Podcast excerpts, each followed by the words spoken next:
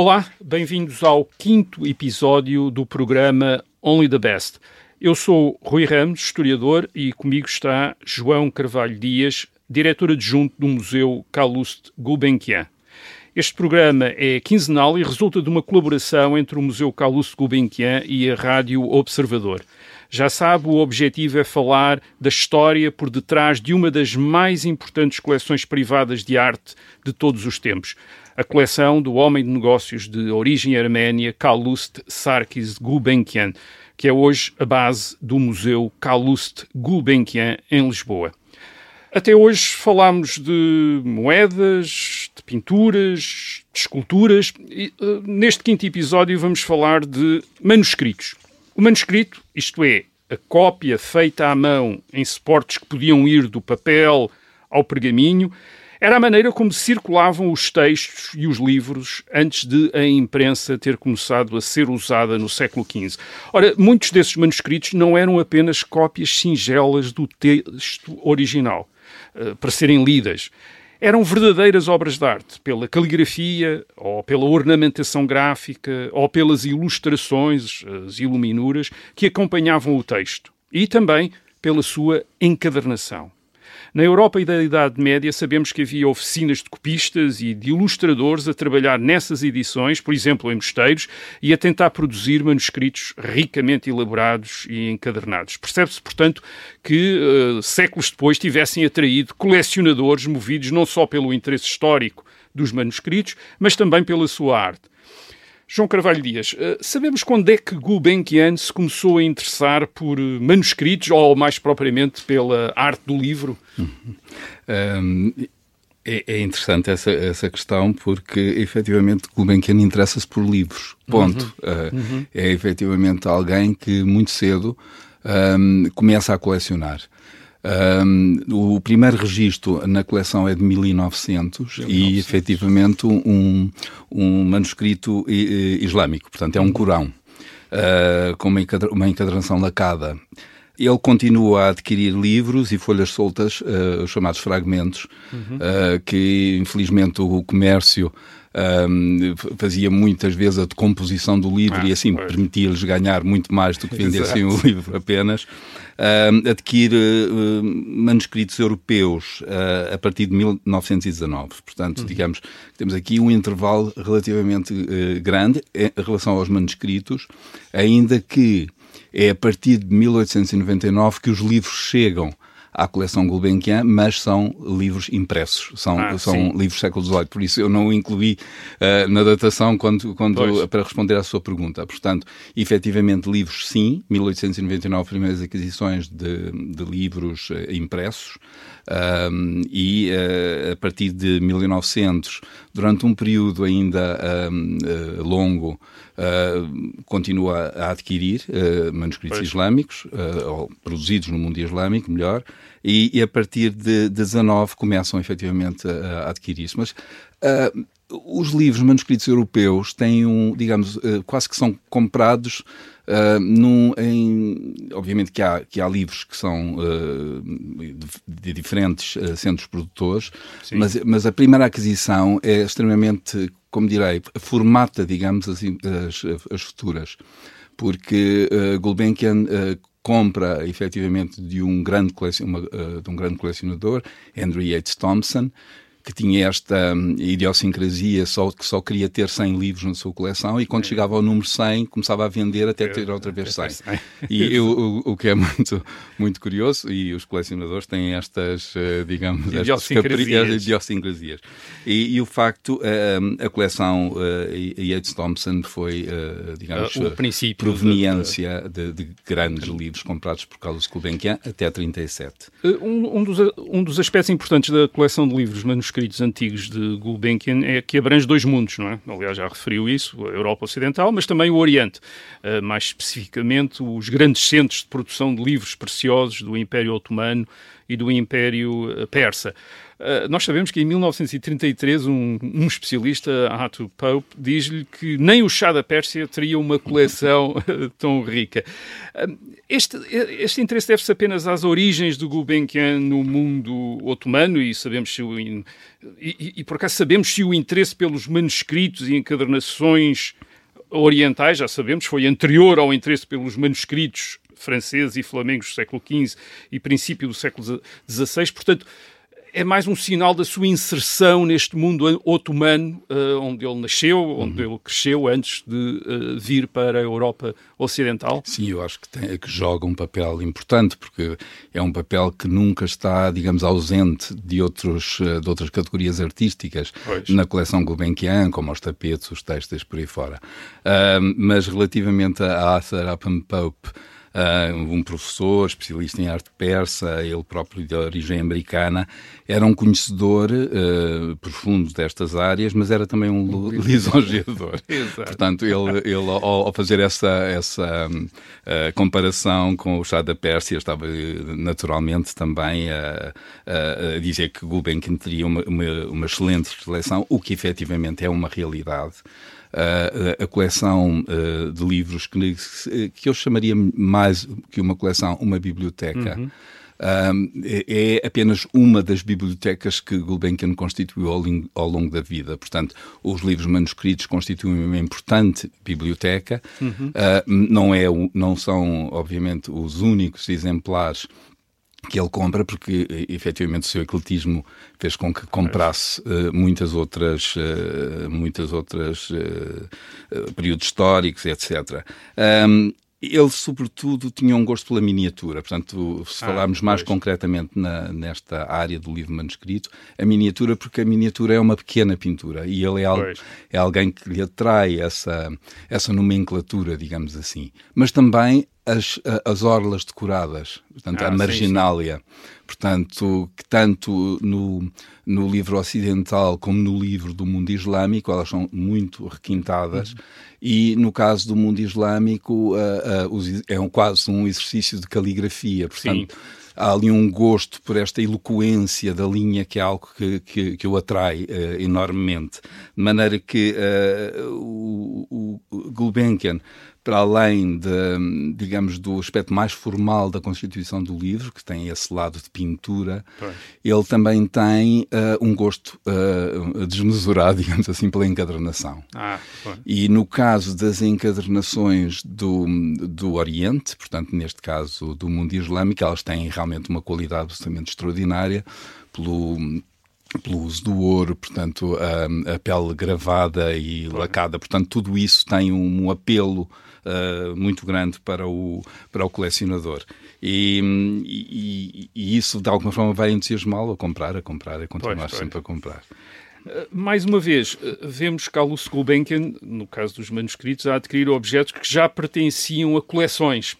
Uh, digamos que Gulbenkian, quando se tornou uh, ativo como colecionador, no fim do século XIX, princípio do século XX, encontrou um mundo em que muita coisa já tinha sido apropriada por colecionadores, sobretudo uh, as coisas mais preciosas, uh, e em que quem queria fazer uma coleção de arte importante tinha de esperar, por vezes, por oportunidades como as trocas ou as vendas de outros colecionadores.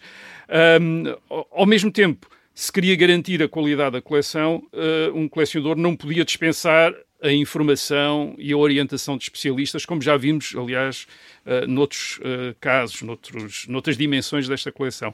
Portanto, falemos agora aqui um pouco de, das coleções de proveniência e dos conselheiros de Gulbenkian nas aquisições de manuscritos. Certo, é, essa é uma questão, eu diria, fulcral. Até porque, um, enquanto hoje, um, digamos a partir do século XV, uh, o livro impresso re revolucionou a forma como Sim. nós nos relacionamos com o livro e a facilidade com que o livro, de alguma forma, chega um, aos mais diferentes estratos sociais, o, o, mundo do manuscrito é um mundo muito, ainda muito fechado. É, portanto, é um mundo entre o, o encomendador uh, e, o, e o mosteiro, ou, o ateliê, o, portanto, a oficina. Uhum. Uh, e, e, obviamente, que uh, o, o, número de exemplares é também muito, é mais, muito mais sim, reduzido. Sim. E daí essa questão fulcral que é a, a, oportunidade para a concretização das aquisições. É, é mesmo fundamental. Muitas vezes essa oportunidade assenta na dispersão na dispersão das coleções. Isso era algo que Gulbenkian uh, tinha uh, consciência e isso de alguma forma também se aplicava à sua própria coleção e ele claro. tinha essa, esse, digamos, essa consciência que, que tudo poderia de alguma forma ser desmembrado e daí a preocupação que uh, durante a vida que isso não acontecesse após a, a sua morte. muitas dessas obras surgiam através de leilões. Um, Uh, refletindo a tal dispersão uh, uh, que seguia à morte de muitos destes proprietários. E, e, ele aí tinha efetivamente sempre uma informação privilegiada, no sentido de saber o que é leilão pois. e, ao mesmo tempo, antes de ir a leilão, o que é que efetivamente lhe interessava. e, portanto, as, as, a, a possibilidade de visualizar essas obras era muito importante para ele, porque nem sempre os catálogos eram suficientes para para ele decidir se, uh, uma uhum. aquisição uhum. ou não. Entre uh, os nomes, uh, os nomes em relação aos livros europeus são habitualmente franceses, Giraud Badin, Henri Leclerc, e o italiano Tamaro de, de Marinis, um antiquário de Florença que também o ajuda. tem muitos outros e tem muitos outros para aquisições pontuais. Uhum. por exemplo, há, uma, há uma, a dispersão do da Abadia Cisterciense de Admont uh, uh, é efetivamente uma oportunidade de aquisição uh, extraordinária. outras, e então ele aí vai recorrer a especialistas na área e, e, e que, obviamente que é impossível citá-los a todos. Claro. no caso de, de, outras culturas, portanto, no caso mesmo dos livros do, do mundo islâmico, um, o, o, Bernard Quaritch, o, o Jacob Hirsch de Genebra, portanto, de qualquer forma, ele tem sempre outros conselheiros. Um deles é um amigo pessoal, que também é companheiro de Ruth da, da, da questão petrolífera, ah. o Alfred Chester Beatty, uh, que ele próprio é um grande colecionador de, de livros e, e muito, não, não, diria consultor, mas alguém que orienta Gulbenkian, porque Gulbenkian tem muita confiança nele e, e reconhece a sua cultura uhum. uh, e, portanto, faz-lhe perguntas muito concretas. E, e, e obviamente, que, que, nunca podemos esquecer, em, em todas as áreas praticamente de onde ele se moveu em termos de aquisições, uh, o grupo de arménios ah, uh, que, que, que, trabalhavam um pouco nestes mercados, portanto, mercados de arte, que, tal como ele, tinham saído do Império Otomano e, estabele uhum. e, e estabeleceram-se em grandes centros europeus, nomeadamente em Londres e em Paris, e que tiveram um, um papel extraordinário da, da, dinâmica do mercado nestas áreas, pois. nestas e noutras, e, e, portanto são efetivamente também elementos fundamentais para e esta imagino história. que muitos deles tinham uma ideia do que é que poderia interessar a Gulbenkian, não é? E oferecer ou chamar-lhe a atenção para peças que... Isso é extremamente importante, porque um, um, pouco como em outras áreas da sua vida, ele é muito fiel um, às pessoas, que com ele estabelecem laços uh, e, portanto, digamos que muitas vezes são laços que, que vão durar dezenas de anos. Uhum. Uh, e acontece exatamente o mesmo com estes protagonistas, com estes intermediários. Uh, a, quem, a quem ele confia, digamos, e que, obviamente, ao conhecerem o seu gosto, lhe vão propor aquilo que é adequado e não outras obras que sabiam que ele, à partida, não iria, não iria gostar. Eh, vamos agora falar mais particularmente de um, um destes manuscritos, uh, chamadas Horas de Holford, uh, ou Livro de Horas de Holford, uh, produzido por volta de 1526 na Flandres. como é que chegou às mãos de Gulbenkian em 1935 e qual a sua importância? Até porque não é o único livro de horas da coleção. Já, agora também explicar aos nossos ouvintes o que é que é um livro de horas. Sim, é um, é um livro que acompanha, digamos, o fiel, não é? Uh, que tem... Uh, cristão, não é? Tem, crião, cristão, naturalmente, e que tem uh, uma série, tem uma estrutura e, portanto, que permite ao longo do dia acompanhar através das orações. Uh, para cada hora, para digamos, cada hora, digamos assim, e para cada período do, do ano também, porque pois. ele geralmente é antecedido de um calendário e esse calendário é, é um calendário que, que, fixa não só os signos do zodíaco, mas também os santos padroeiros do dia. Portanto, é, é, é um, são, são livros de, de facto muito interessantes e que, do ponto de vista artístico, permitem efetivamente aos iluminadores uh, darem, digamos, uh, asa à sua liberdade criativa. Um, a coleção tem 24 livros de, uh, manuscritos e 14 hum. são livros de hora, portanto acho que dá um pouco a ideia da, da, importância. Da, da, importância. E ainda em relação aos fragmentos, uh, três também são fragmentos de livros de horas. Uh, no caso das horas de Alfred, uh, é de facto uma aquisição muito complexa, uma vez que, que ela não é concretizada quando a coleção Alfred vai à praça em 27. Uh, há um memo interno muito interessante da firma do Vin que diz, chama a coleção Fort Hall, para não ser detectada, ah, e, e, e, dizendo que vai a leilão no Isidore, que, que, que é o, em vez de Isidore é Christie's, claro. e que mantenham Seymour, que portanto que seria o nome de Gulbenkian, informado porque ele está interessado. Portanto, é muito interessante esta, esta questão. Uh, em 27, de qualquer forma, quando, quando vai a leilão a coleção, a coleção é extraordinária, uh, ela, uh, basta dizer que Dorchester House Uh, que é a, a, sede da, da, dos Olford em Londres, uh, é hoje em dia mais ou menos no sítio onde é o, o Dorchester Hotel em Park Lane. Uhum. Um, o leilão realiza-se na casa e, portanto, de alguma forma as pessoas andavam pela casa e poderiam pronto, uh, escolher e ver aquilo que. E ele efetivamente compra uma série de manuscritos uh, na, no leilão de 27 e compra um jarro de Jade Timúrida, que é um dos ex-libris da, da coleção Gulbenkian, que na altura foi identificado como uma tigela, repare bem, quer dizer, uh, mas ele teve a, a, a argúcia e o faro de perceber que eram dois, dois bronzes, dois, dois uh, bustos em bronze, um representante Luís XIV e, e outro general Torrent, que ele compra um pouco porque o intermediário é o Duvin e que de alguma forma lhe indica e aponta para estes, e portanto apenas em 35 ele vai comprar as horas de Olfer, uhum. portanto, porque a biblioteca também vem a leilão, portanto, separadamente da, das, outras, uh, das outras eh, categorias artísticas que compunham a coleção, e, e ele vai comprar através do, do Erwin Rosenthal, uhum. que, é, que é um antiquário de Zurique, e, e o, o, o, o, livro já tinha sido, antes dele comprar, propriedade de Chester Beatty, portanto, ah, entre 27 e 35 já tinha sido, de alguma forma, colocado o seu selo de qualidade pelo próprio Chester Beatty e, portanto, quando em 32 ele o compra, tinha completa segurança que estava a comprar uma obra-prima. E isso hum. é muito interessante. Aliás, ele escreve a Beatty uh, qualquer coisa como uh, uh, eu julgo que vai aprovar esta minha aquisição. pronto, e, e ele, ele, tem uma correspondência vastíssima com o Beatty porque estava muito indeciso e o Beatty vai dizer não, compre que isso é extraordinário. Portanto, é efetivamente um, uma grande uma grande compra. Eh, nós, nós até agora falamos de livros manuscritos, mas como o, o João Carvalho Dias já chamou a atenção, Gulbenkian também tem eh, uma coleção de livros impressos, nomeadamente edições do século XVI, de textos uh, clássicos gregos e latinos, e depois também edições do século XVIII e até do século XIX, com encadernações muito elaboradas em termos artísticos, não é?